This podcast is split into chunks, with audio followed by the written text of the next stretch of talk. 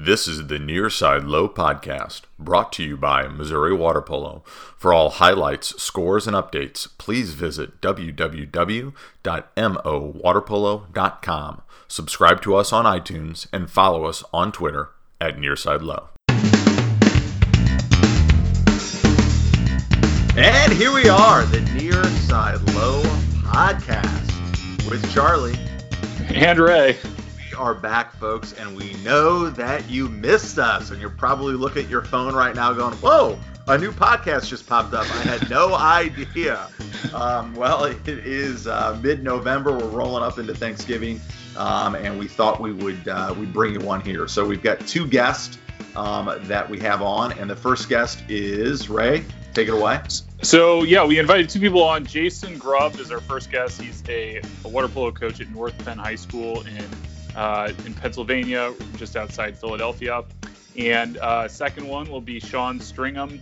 Uh, he is a coach from Olympus Water Polo in Salt Lake City, Utah. So um, both these coaches we invited on because um, they were able to play water polo uh, this fall, talking about uh, Pennsylvania high school water polo. And then uh, in Utah, they just conducted a um, awesome tournament um, with some really great uh, mitigation strategies for COVID. And uh, we just with, I know, particularly here in our St. Louis area in the Midwest, we're really struggling right now to come up with protocols and figure out what what works. And I I was really impressed by both these individuals and what they've been able to accomplish in their respective areas, and thought it would be um, helpful to uh, pass along some of their knowledge to um, all our listeners. And folks, this was Ray's baby. He put it together, and you know, I'm just the comic relief, I guess. But it's a great, it's a great podcast. Both of these gentlemen had some awesome things to say. It was interesting to hear different perspectives on stuff. And uh, you know, we want to send out the bat signal to other coaches and teams out there um, that maybe aren't Missouri based. Um, if you guys have experiences, hosted tournaments, or have had high school seasons, and um, you want to add something, feel free to tweet at us or shoot us an email um, because we'd love to we'd love to talk about um, maybe what you did.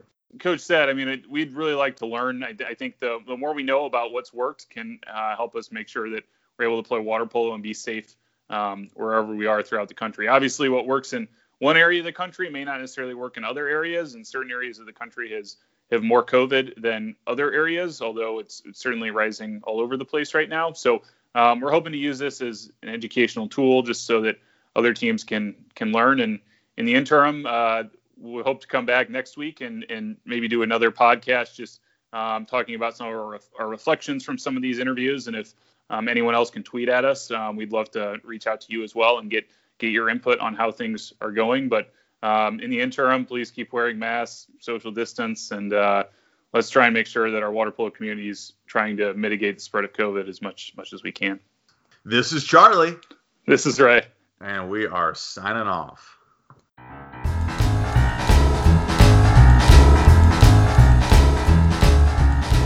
Here we are. Uh, welcome, Ray. We are here with Coach Jason Grubb, who hails from out east, uh, Pennsylvania. Uh, Coach, welcome. Hey, thanks for guys for having me. Uh, Ray, why don't you take the lead? Yeah, so Coach, can you just tell us a little bit about uh, yourself, how you got into water polo, and uh, a little bit about water polo in Pennsylvania?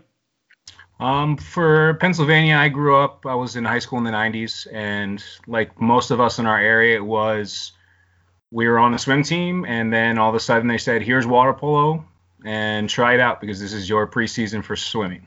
um, starting from that, once I found water polo, was in more lines of okay, I'm not a huge swimmer, and now that you're giving me a ball and I can have a physical sport, uh, this is the way to go for me.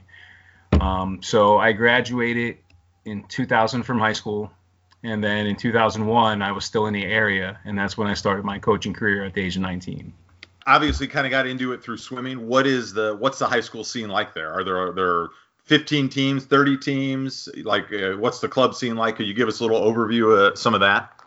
So, Pennsylvania is more on the high school side compared to the club side. Um, there is about 30 teams in our state. About maybe it's somewhere around 24 public schools and about six private schools. Um, off of that, into our club season, there are I think uh, three or four joint clubs through our state, and then there's a few schools like North Penn where we do take outside kids, but the majority of our club team is made up of our school district as well. And are you guys you guys are all close enough to compete against each other then during the regular season, or are the teams pretty pretty spread out as far as across the state? In my area, because we're right outside Philadelphia, it's yeah. everything's pretty close. So within our area, there's a good 20 some teams within an hour range. And then our western side has some pretty good teams out in the Pittsburgh area and the Erie area that we do get to play a couple times throughout the year. All right, and what is the uh, what we always like to know? What's the swimming pool scene like? Are we six lane shallow deep, or do we have beautiful all deep facilities, or is it kind of a little bit of both?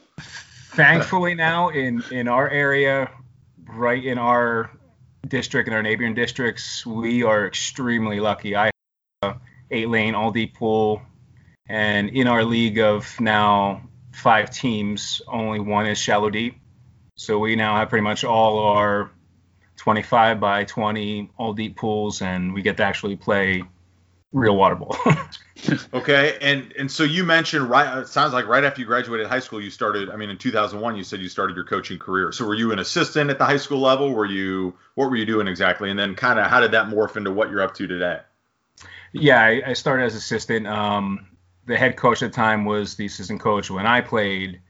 He went through one assistant pretty quickly, and then his brother, who was a good friend of mine, said, "Hey, you're still in the area. Do you think you want to help out?" And I had no plans of getting back into the sport, and I did it for a year and absolutely loved it. And I this I just finished up my 20th year now at the school. Oh wow! Well, congrats. That's great. Normally in Pennsylvania, uh, both boys and girls high school polo is in the fall. Is that correct? It's all at the same time. Yeah. Yeah, yeah, which I'm sure makes for it makes for a busy time for you. So, uh, yeah, it is. so, c- can you talk a little bit about uh, just going into this fall, how it was a little bit different than normal, and and how you guys approached this fall with the COVID concerns? Um, it was extremely difficult to even get started. Our stage started off with a two-week delay so we weren't even quite sure if we would. And then PIAA came out with the delays to see if they can open up. And then each district was different. So there was a state mandate saying we can have a season, but then each school district was either opting in or opting out of whether they wanted to play or not. And um, my district was a little bit more strict than most, so it was a little touch and go whether we'd be even allowed to participate. I think we were one of the last school districts in the state to say that we could start. And that was even with no pool. So we weren't able to get inside to our own pool for about a month before we actually played games. Prior to us recording here, you were kind of talking about what you said to the what what you said to the team, kind of as the season was beginning and stuff. You want to? I, I thought that was good stuff, and we didn't get it. I want you to kind of reiterate it. What was the conversation like with the team when things kind of started to loosen up a little bit and you guys actually got to practice? We were very honest with all the kids and saying that what is happening today, that might change tomorrow. So you got to make the most of what is happening right now. If they say we can have games, that's great. Uh, they started off with limited benches, so we could only have 10 athletes to start our games, which we had to really scale back. And then they started opening up more and more. And we kept stressing to the kids at all times of please do your best to mitigate anything on the outside end. Please keep your bubbles extremely small. Try to keep our team bubble pretty small, and that way we can continue to move forward and hopefully open up more and more as the season progressed, which luckily it did. So, when did you guys get back into the water? So, we were fairly lucky that we were able to have preseason club in the summer. We had a couple summer clubs that actually opened up. So, we were running club practices that were joint swimming and water polo throughout the summer. And then once that season actually started, they gave us the two week delay. The season was supposed to start on August 17th. I think we ended up opening up right at the beginning of September to have our first actual practices. And that's when everything was different for each team in the state. So we started our practices. We were still zero contact. We were in very small pods. I had pods of 10 we were running more like station based practices where we'd have groups of 10 kind of rotating through different stations to to basically just keep us in shape and then we we got our scrimmage schedule that said we're starting on uh, September 12th, and that was September 11th. My AD said, "Hey, you guys can actually have physical contact," and that was the first time we had balls or contact. Was the day before our first scrimmages, about a week before our first game. Were there any particular mitigation strategies you guys were using in Pennsylvania, like testing athletes, doing anything just to make sure that um, the kids were safe when they were playing games? Uh, there was no testing that had to be done. All the athletic directors and then all the athletic trainers were signing off on whether teams are screened. Every team had a screening process they had to go through. So we had our list of questions we had to give our kids. They had to get their temperature checked every time they came into a practice. If there were a certain temperature, they would be sent home. Um, and that was kind of where we just kind of started with with temperature checks and questions hand sanitizers before we started. but then you're jumping into a chlorine pool, so that kind of kind of the same thing. Kills everything. yeah. Did you or any of the other teams in Pennsylvania run into problems where you had to cancel games or uh, athletes were um, sent home or, or developed COVID at any point? We were fairly lucky on our side of state. Our our state is split up into three sections: East, Central, and West the East section is basically just our league, which is within like a pretty small bubble of like maybe 15 miles. Um, so we only started the season off playing each other. We weren't allowed to play any outside games. I know the Central and West they had some crossover. They were allowed to do that. Um, so we, we we kept it just within that group, and then eventually it opened up to us playing. We could actually go into a playoff, and there were some teams throughout the state that did get shut down. Um, for our girls, once we were allowed to do an end of the season tournament, our quarterfinal game was almost uh, canceled. The team that won their playing game ended up getting shut down that week. The team that lost actually got the bump to play us in our quarterfinals. I totally glossed over. What what high school are you at? Uh, we're at North Penn High School, right North outside. Penn. All right. Well, we want to send a shout out to them. So if those kids, you know, they want to listen, but and you yeah. coach both the boys and the girls, yes? Yes, I am both. So it sounded like the girls made it to the end of the season. Did the boys make it to the end of the season? Yes. Uh, both teams made it to the uh, to our final. Yep. Oh wow! They, okay. They both lost, unfortunately, by one, which is our first well, loss. Well, yeah. Well, coach, you know what? If you got two teams to the finals, it's uh, it is nothing to hang your head about. particularly with this year. I mean, I, I mean, yeah. I'm, I'm, impressed with, I mean, with all these teams that are playing and being able to do do things just with all the complications with this year. So obviously, there's other sports going on at your schools and other schools in Pennsylvania this time during the fall. Were uh, you experiencing similar um, challenges as some of those sports? Were uh, some of those sports having to be shut down? What what kind of conversations were going on within the athletic departments um, in your area? You could tell more with the football you could see quite a few games have been canceled. We were a little bit different where we allowed the the one team to get the bump even though they lost. There's been a lot of state district playoff games for football that if a team gets shut down, well that's a bye for that one team. And you can see it a little bit more. We've seen a few throughout the state get shut down that way for the football and I think soccer's still going on right now and I think I've seen a few happen that way as well uh, as we roll into winter, is that a swim season or are you guys off right now? Like, what's the what's the continuity? Is there club polo going on or? There's not a ton of club polo in the uh, in the winter. We'll start back up usually in January when the age group then starts, and uh, high school swim season ends in March, and that's kind of okay. when we we open more back up. For our school, we try to keep that balance. The majority of our kids are dual athletes, and then we're we're very lucky. We're the swim coach is my assistant, and then I am his assistant for swim season. So we we really try to keep that balance to not really anger either one of each other to make sure that the kids are getting the best experience that they possibly can. And both our swim and polo programs have been very good throughout the years. So that balance has really benefited. Yeah, definitely. Yeah. So uh, looking back on the season, was it worth it? Like the wait, and I mean, did you feel like the competitions were good and like you were happy with everything that eventually happened? The fact that we're in the water is awesome. Just to have the kids actually get in. We we've had a few kids that do want to play at the next level. So getting in that season, whether it's junior or senior year, was huge. to not have that going into recruiting years, uh, that would be extremely tough.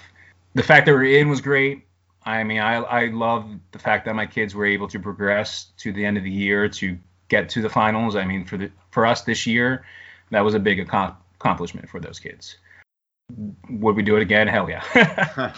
Make sure we're in the water as much as possible. Were they the cleanest games in the world?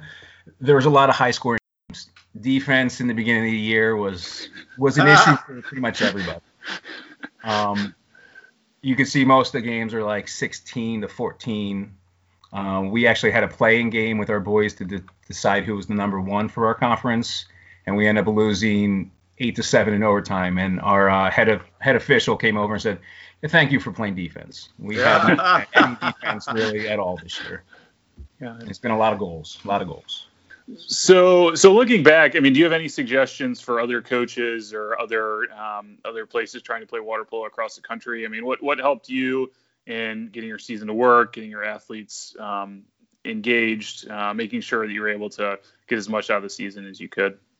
I say just start with with what you have and what you're allowed to do. I mean, if it's if it's minimal, well, you're in the water.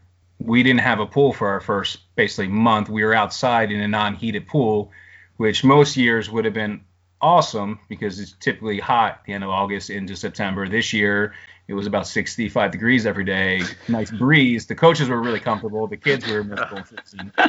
so that worked out for us as coaches, not so much the athletes. Um, but we were willing to do whatever that they were allowing us to do. And then even now, as you said, we're into swim season, so we just started on Monday with our first swim practice our county is now shutting down for two weeks starting on Monday. So we that's the same kind of part with the kids. They're like, hey, we don't know when we have it. So when we have it, you guys got to work and you got to be ready to make the best of this situation. Uh, Ray, you got anything else? I don't. I do not. All right, Coach Grubb, we really appreciate you coming on with us, and uh, yeah, thank you for talking to us. And thanks so much for having me, and best of luck of trying to get a season. And anyone out there, play, Play. You're allowed to play. Play.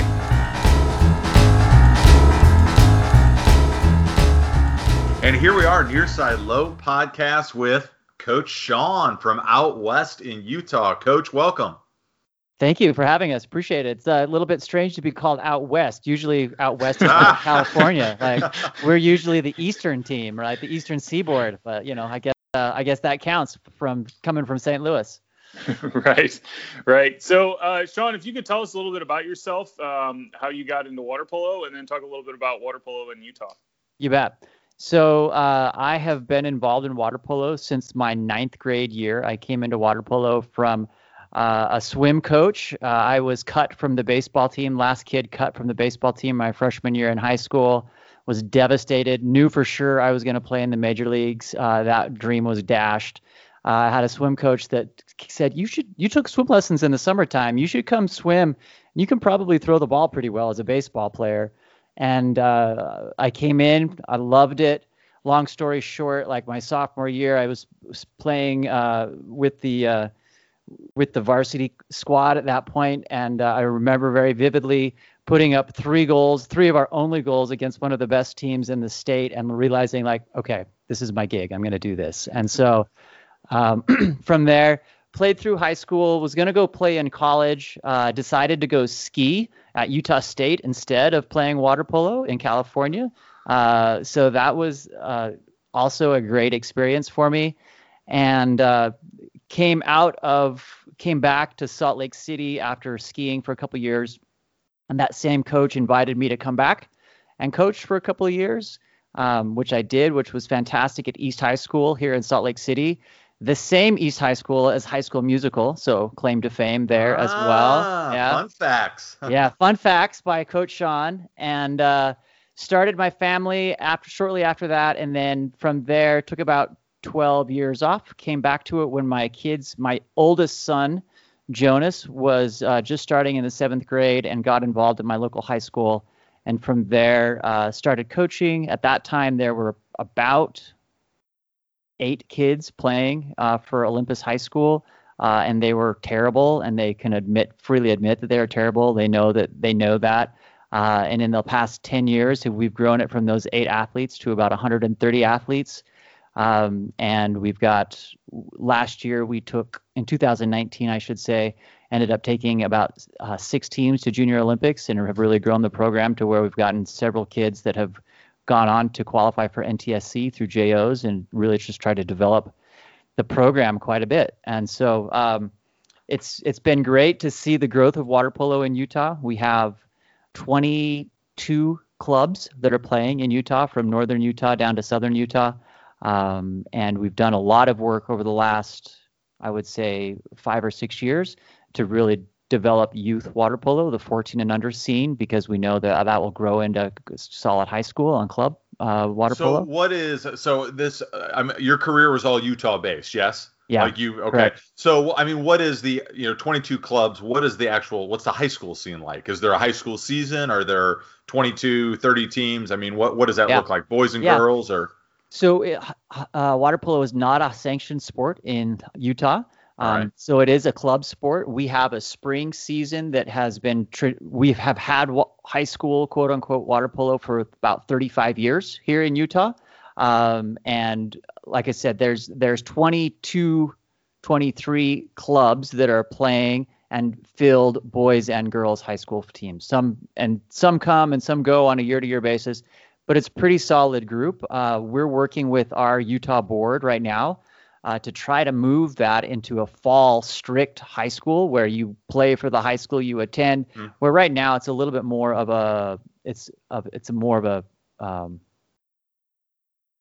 crossover where kids can kind of play and choose, but they're technically it's technically a club sport. But we're Right. So then, to- of the of the hundred kids that you've got on your your club, they they come from a variety of of high schools in and around that area. Yes. yeah, so so Okay. those kids so those kids are age you know seven to eighteen. Right. Um, and we've probably right now, it's we're pretty Olympus focused. We've got two or three other high schools that join us and kids that join us, um, and with with with the intent of as we build out the high school part for them to go play for their own high school, but we keep them and want them to stay involved on a yeah. scene Yeah. with Yeah. us. Definitely. Definitely. All right.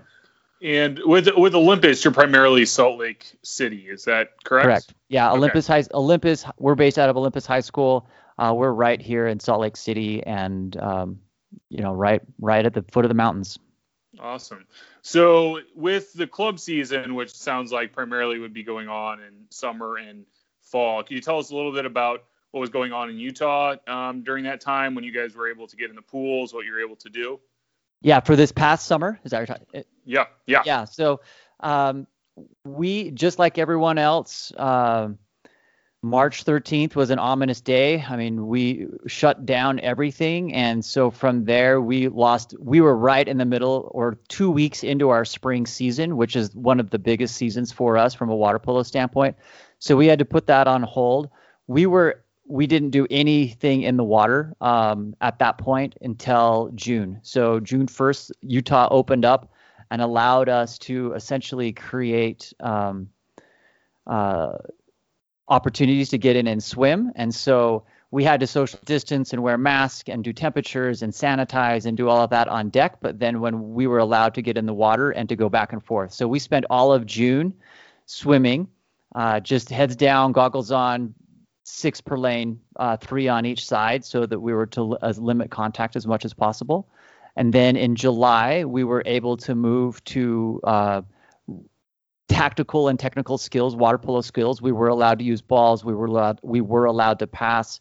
Um, and then that set us up into where we were able to get sanctioned to run um, a league. We ran our fall league that uh, is sponsored by one of our local teams, uh, the Kearns Oquirrh Park Fitness Center. And so we were able to run our traditional fall league, which started the last weekend in August or last week in August. And so we had 10 and under, 12 and under, 14 and under, 18 and under uh, playing as a, um, starting at the end of August. And so we ran that season through uh, Halloween. So did you feel like, uh, you know, starting in June, you just mentioned, I mean, all you guys were really able to do was swim. I mean, and then rolling into July, did you feel like numbers dropped off a little bit, or were you, was it, what you felt like kids were kind of still chomping at the bit and they were, they were willing to take whatever they could get? Totally. Kids were still absolutely there. We picked up a couple of kids. um, yeah, I mean, in terms of our overall club percentage, I mean, we were probably at like 95% of where we were Right. this spring. So the kids were super involved. Parents were excited to get. I mean, they they just wanted to participate, right? I mean, they right. they felt they felt safe. Um, and and and that's one of the like the take home messages from a big picture standpoint is that we've been running from June until now November, middle of November, and there has been zero COVID transmission in the water, right? Or team to team or club to club. There are athletes who have picked up from family or community events Right. type thing, but there has not been any transition because they're in the water, right? And they're in the chlorine, and we're and we're very serious about uh, you know the mitigation strategies that we have in place. Um, but we've it's we've really kind of built that foundation of like, okay, this is okay. Can, and can you talk a little bit about some of those mitigation strategies you guys have been using? Sure. Like I said, um, one, the state of Utah has essentially allowed us that once those kids are in the water, uh, that we can run a practice, either a swim or water polo practice, as we choose. Um, we're lucky enough that we uh, we rent our pool from the school district, uh, Granite School District, and they've supported us in that. And so, uh, on deck, like we take temperatures of everyone as they're coming in. We ask them to sanitize. They're wearing a mask until they're ready to get in the water. Tr- we're working as much as we possibly can with teenagers to so- social distance. We're constantly reminding them to stay separate. Um, once we got into games and with the league, um, we didn't ch- exchange sides. There were no high fives. There were no fist bumps. We literally tried to stay in our little team bubbles as much as possible. And that's one of the things that we talked about with our kids all summer long and all fall long. Was like, if you want to play water polo, this team is your friends.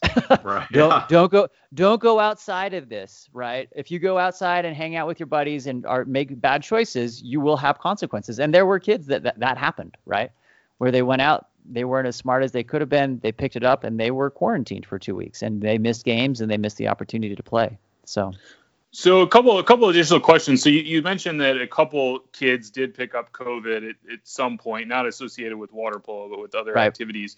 Did uh, were there any kids that by that fact needed to be quarantined um, just from their interactions during Yeah. water polo? Or okay, not n- Yeah, well but- not not that from their inter no one had to be quarantined because of their interactions for water polo okay. um, but that they had if they were tested we did and we but we did have kids playing water polo quarantined because they were next to someone in school in utah we moved kids back to in-person school uh, at the start of the school year.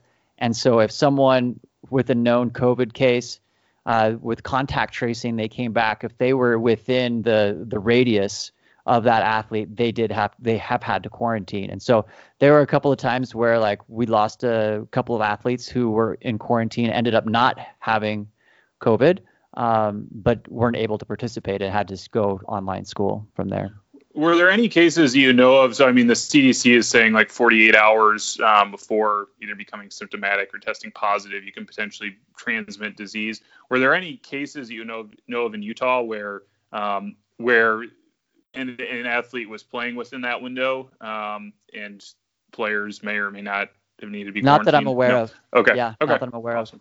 Awesome. Okay. All right. So, uh, so one of, one of the reasons we wanted to have you on, really impressed by the Salty Splash uh, tournament that you guys had this fall. Can you talk a little bit about that tournament?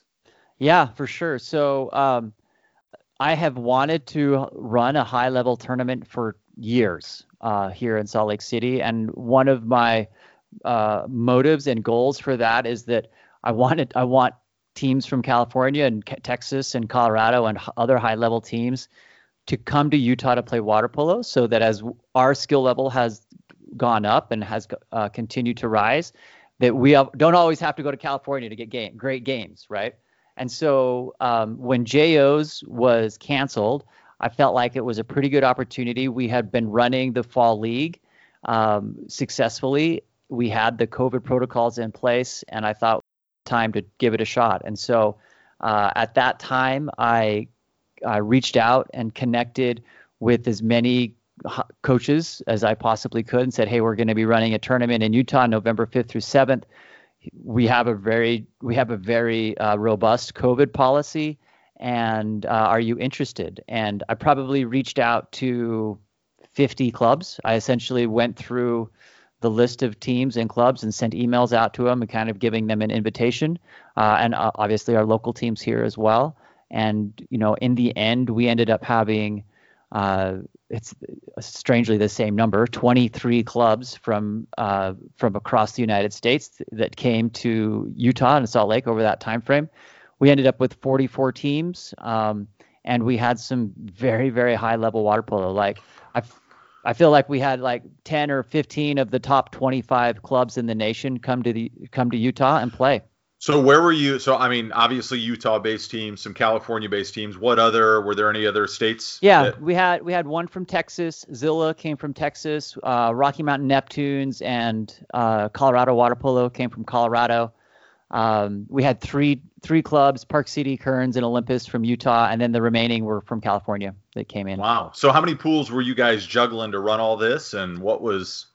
Yeah, so we did. We had five pools um, five pools, and we had in the course of the three days 115 games uh, wow. that we participated in. So we did an 18U men, which ended up with 11 teams in that.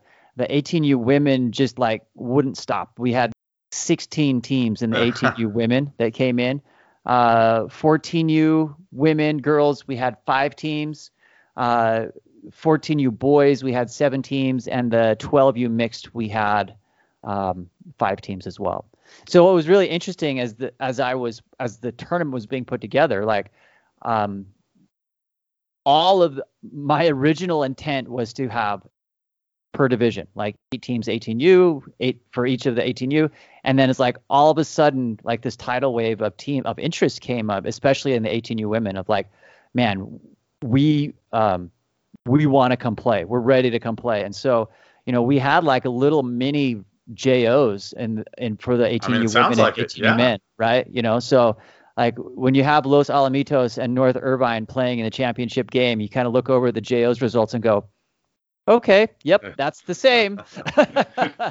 so that was really cool, you know, to see all of those and uh, teams like Agoura and Bulldog, Pretoria, uh, Vanguard, La Jolla, Seaside, like I mean, really great teams, and it was really fun to in the end, the best part is to be able to build relationships with those clubs, and they were all, they've all been super uh, gracious and like, hey, let us know when you want to do. We'll come back to Utah to play again anytime. So, in in the end, that's kind of what I was hoping for is to build that relationship and and uh, give an opportunity for kids to play.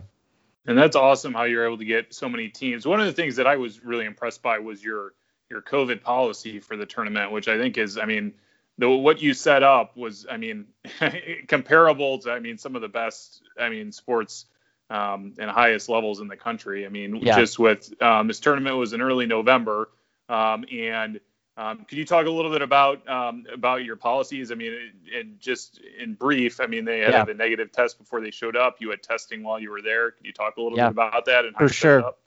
Yeah, so I love sports top to bottom. I don't care about the sports, so I listen and watch about sports a lot. So lots of I, I read a ton as much as I could about the Major League Baseball bubble, about the NBA bubble, about the Tour de France bubble, of all of those different ways that people are trying to secure uh, a safe environment for the athletes. And to me, like running the tournament, that was the highest priority of like we have to find a way for athletes and parents and coaches and officials and table workers to feel like I can participate and this can be safe. And so that was the overriding influence and also recognizing that we had, you know, 10 weeks of data, quote unquote, from the league to see that there was no very little to no, I mean, I would say there's no um, in pool spread of this. And so um, as as we as I crafted this, it was simple of like, okay, uh, everyone's going to need to have a test before they come to Utah, right? We're asking people uh, before they travel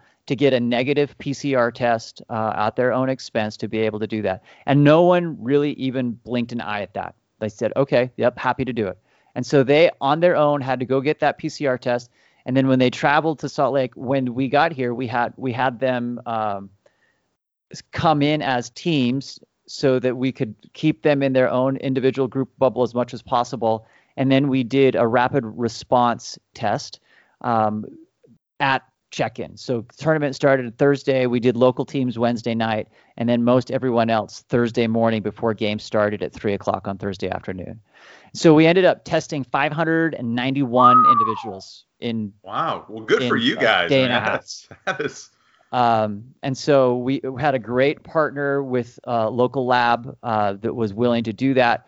And then it was, I mean, we were able really to test all of the different protocols and policies in place. Uh, we of those 591, we had four athletes, one coach, and one official, one referee that had a positive test. Uh, at which point, then we had uh, lab lined up to do a PCR test right there, and they essentially held one of their batches for us so that they could get the PCR test, get it, and we were and we're getting results, PCR results in six to eight hours. So they were Wow. not allowed to play that night, uh, Thursday night, like the first game. But I think like 11 o'clock at night, we got results, and all of those athletes tested negative. So of the 591, they all were allowed. They were all able to play.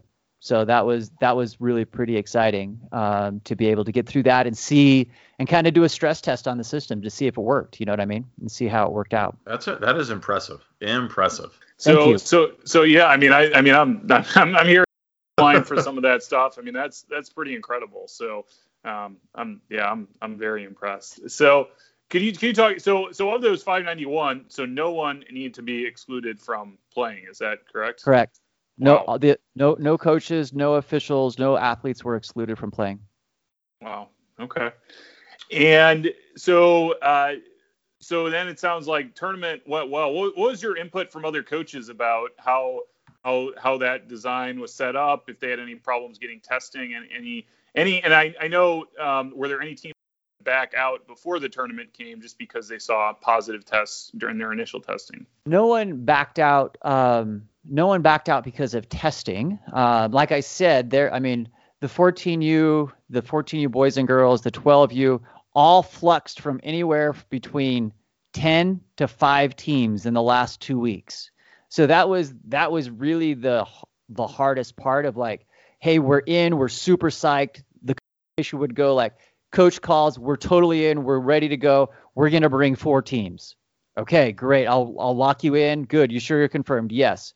Okay. Two days later, I can only do one team because the parents are freaking out. Right. Mhm. Okay, that's fine. So I had that conversation no less than 257,000 times. It felt like right. It was just like over and over and over again. Like the tournament's full. the Tournament's not full. The tournament's full here, but it's not full there. And like the schedule, the game schedule, trying to get everything in place. I mean, I honestly, I had a, I did have a 14U girls team. Tournament starts on Thursday. That dropped out Wednesday at two o'clock. They, they, the parents just weren't comfortable, and so the night before the tournament, Thursday night, literally, I was th- finished the schedule at 2:30 in the morning, uh, sent it out, and that's when the schedule was quote unquote final. Was like seven hours before the tournament was ready to start.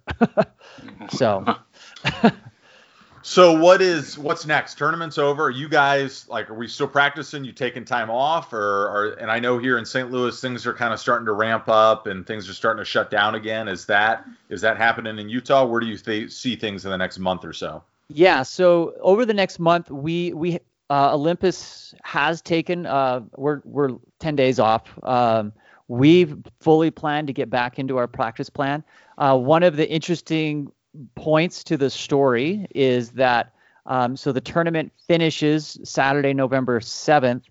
That night, or excuse me, the following night, Sunday, November eighth, uh, our governor, Governor Herbert, calls an an emergency like press conference like at 9:30 at night on a Sunday night and comes on and essentially says we are going to put a 2-week hold on all sporting events in Utah.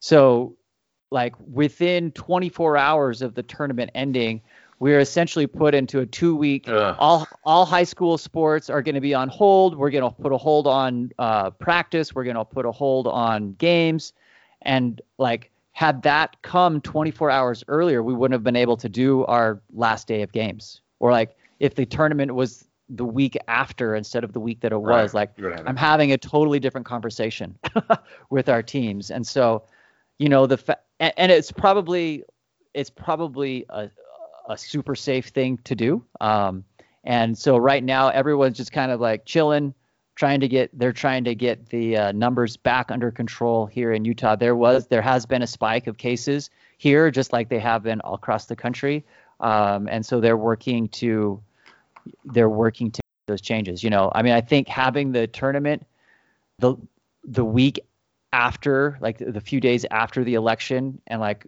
you know, there were some political things that elements in there that it just slid right in there and worked out. So uh, my understanding from Ray, you're pretty connected with USA Water Polo. Is this something you think that maybe you know? Obviously, JO's got bumped to December and then got canceled again. Is, yeah. It, did did anybody kind of look at your protocol and go, huh? Maybe this is something we could we could try. Um, I yeah, I mean, I've had that conversation. Uh, you know, I haven't had it after the com- after right. the tournament yet with them, um, but I think it's definitely something that's replicable, right? I mean, there's no question that um, all, all, of the relationships are in place. I mean, we have we have 600 test cases. Um, I think that that's an that's a great question, right? I mean, I know USA Water Polo has the uh, great intent for the athletes, um, mm-hmm. and and working with the leadership there, they were super supportive. And I think that they were probably watching what happened in Utah and probably Texas, which happened at the Texas Cup Challenge, just to see what are ways that we can move forward as a sport, right? Mm-hmm. Um, I mean, I'm I'm still like with the relationships with my California coach friends now. Like I'm still getting text messages and exchange text messages almost every day of coaches like, ah, yeah, yeah, I'm not sure it's going to happen in California. You know what I mean? I think right, it's just right. just the way it's going to ha- where it's going to be, and so you know, if it's more of a regional approach to JOs where you can host, I mean, I don't, I don't have 60 all deep pool, 50 meter pools Correct. in Utah, right? right, right. Uh, but between Texas and between Utah and Florida and maybe other places that uh, have the will to have athletes playing and participate, I mean, I think there's some potentially cool, potentially cool ways that we could get playing. Um, and I think it's great for the sport to diversify where it's playing a little bit. You know. I agree. I agree. Well, and I mean, you obviously you had a great model, you know, and it's something yeah. that you know other areas could probably try and mimic. Um, and it sounds like it was pretty successful. So I don't know, Ray. Maybe maybe we need to have you uh, running in the uh, Missouri water polo tournament at the end of the year. yeah, right. I have to get some access to some tests. So.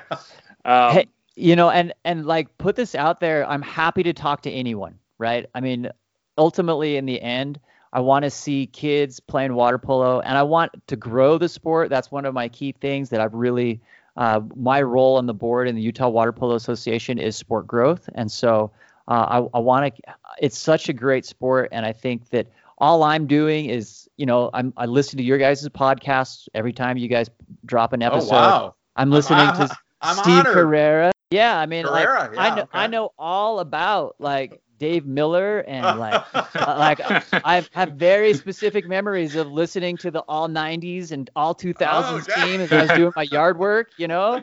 Like We didn't pay him to say this. yeah, I know what's up in St. Louis, right? And so it's just fascinating to me to see how I think that's something that different communities one thing that I think COVID has taught us that our little communities can communicate with each other, right? And figure out how to best support each other because it's what's happening in Utah can transfer to what's happening in St. Louis and Missouri and vice versa, and what's happening in Texas, right? And what's happening in Florida and what's happening in California. So love that message. So as we as we I guess get ready to wrap up, um, I mean we're here in the Midwest, but areas across the country are are struggling to figure out how to get back to playing water polo. Um, what are your suggestions for them? What have you found works well with with your athletes and um, for someone trying to decide how they should approach things, what what would you say? So I mean, I think the number one thing every decision has to be led with is this safe for my athlete, right? It what what are the underlying safety ramifications for my athlete? And honestly, like me, per- this is just the world according to me. Like I have five kids, and four of them are currently active playing water polo. They have all played water polo either, and now are either coaching or or actively participating. And it's like, do I feel safe putting my kid in that situation? Right.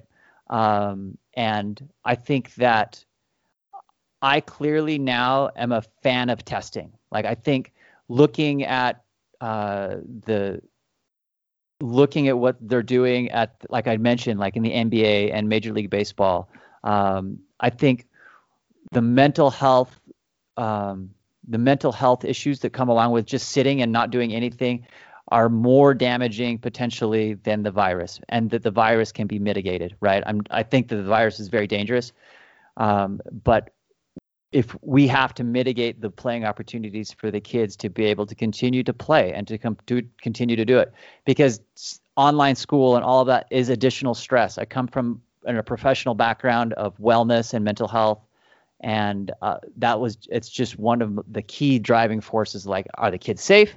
And am i going to put my kid there and have them play right? And so being able to test um, is just a budget item right? You it, it is something and i think that it's something that there's from a corporate sponsorship standpoint or ways that if we think strategically about it that we can get access to more testing. It's not just uh, Pac 12 and it's not just the Big Ten and it's not just the big football conferences that can test on a regular basis to be able to create bubbles uh, for people to play in.